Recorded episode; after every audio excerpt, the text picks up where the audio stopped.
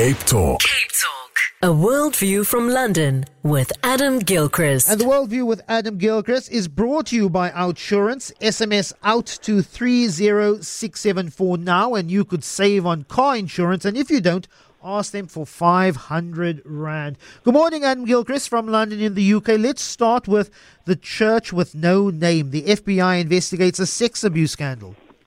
Yes, it, it's not a Clint Eastwood film, but uh, uh, or one of his more religious ones. No, it is a church that has no name, also called sometimes the Truth, Two by Two, the Way, but basically a secretive Christian church in America but rocked now by a sexual abuse scandal, and the FBI, as you say, is now investigating. A hotline has been set up also for victims and survivors of uh, this scandal. Most of the alleged abuse dates back to the 1980s, but some more recent. And this is actually piggybacking a BBC investigation that looked into this and found an ex minister, a guy called Robert Corfield, who admitted that he had sexually abused a boy for six years, but he had no reason to be concerned, as he put it. He told the, uh, the documentary he was leaving it all in God's hands and willing to accept whatever he allows to happen. It is, of course, like all abuse scandals, one of those oh my God investigations. Why has the FBI taken 40 years plus? To even get anywhere near this, and the audacity of the alleged abusers defies belief. Uh, quite how they piece it all together, as I say, because when you get into historical allegations, it gets complicated. But do you know what? There's there's got to be some justice out there, even for a church that never named itself.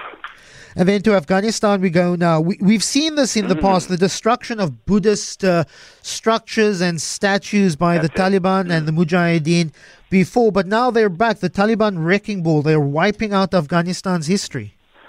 Yeah, you're right. Most famously, the Bamiyan Buddha sculptures uh, destroyed in 2001 to uh, the world's amazement and shock. And uh, here we have dozens of archaeological sites in Afghanistan systematically bulldozed to allow looting. This is what researchers at the University of Chicago have concluded. They have satellite photo evidence, and you can see the tire tracks of the bulldozers in, in, in plenty of cases. They say there are definite looting patterns that began under the previous Taliban government and then have continued since the Taliban returned, what, two and a half years ago. Ancient settlements dating back to the late Bronze Age and Iron Age, some earlier than 1000 BC, are among those damaged, all around the Silk Road at Balkh. So we're in sort of northern Afghanistan. Uh, it was also a region once uh, conquered by Alexander the Great, many before, many after. But in other words, there are a lot of sites that are of historical interest. Sometimes they're just uh, stone uh, stone debris, if you like, uh, and shells of buildings, but nonetheless, they, you know, your country and my country would have been preserving these and putting a wall around them and then charging admission, not the Taliban. Uh, they vowed to show more respect for Afghanistan's heritage when they came back into power, but you know what? These photos suggest not. And then finally, Adam, any tattoos on your on, on your body, on your person? Do you know what? I uh, no, not really.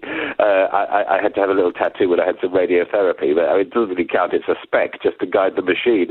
Uh, have you have you tattooed yourself? I, I feel like I've gotten too old. I, there's nothing that inspires me to put ink on my body right now. Maybe when I was 20 years old and I had some bout of inspiration, yes, but at almost I know what 40, not at all. But let's talk about a tattoo of devotion, some extreme ink from an American rapper.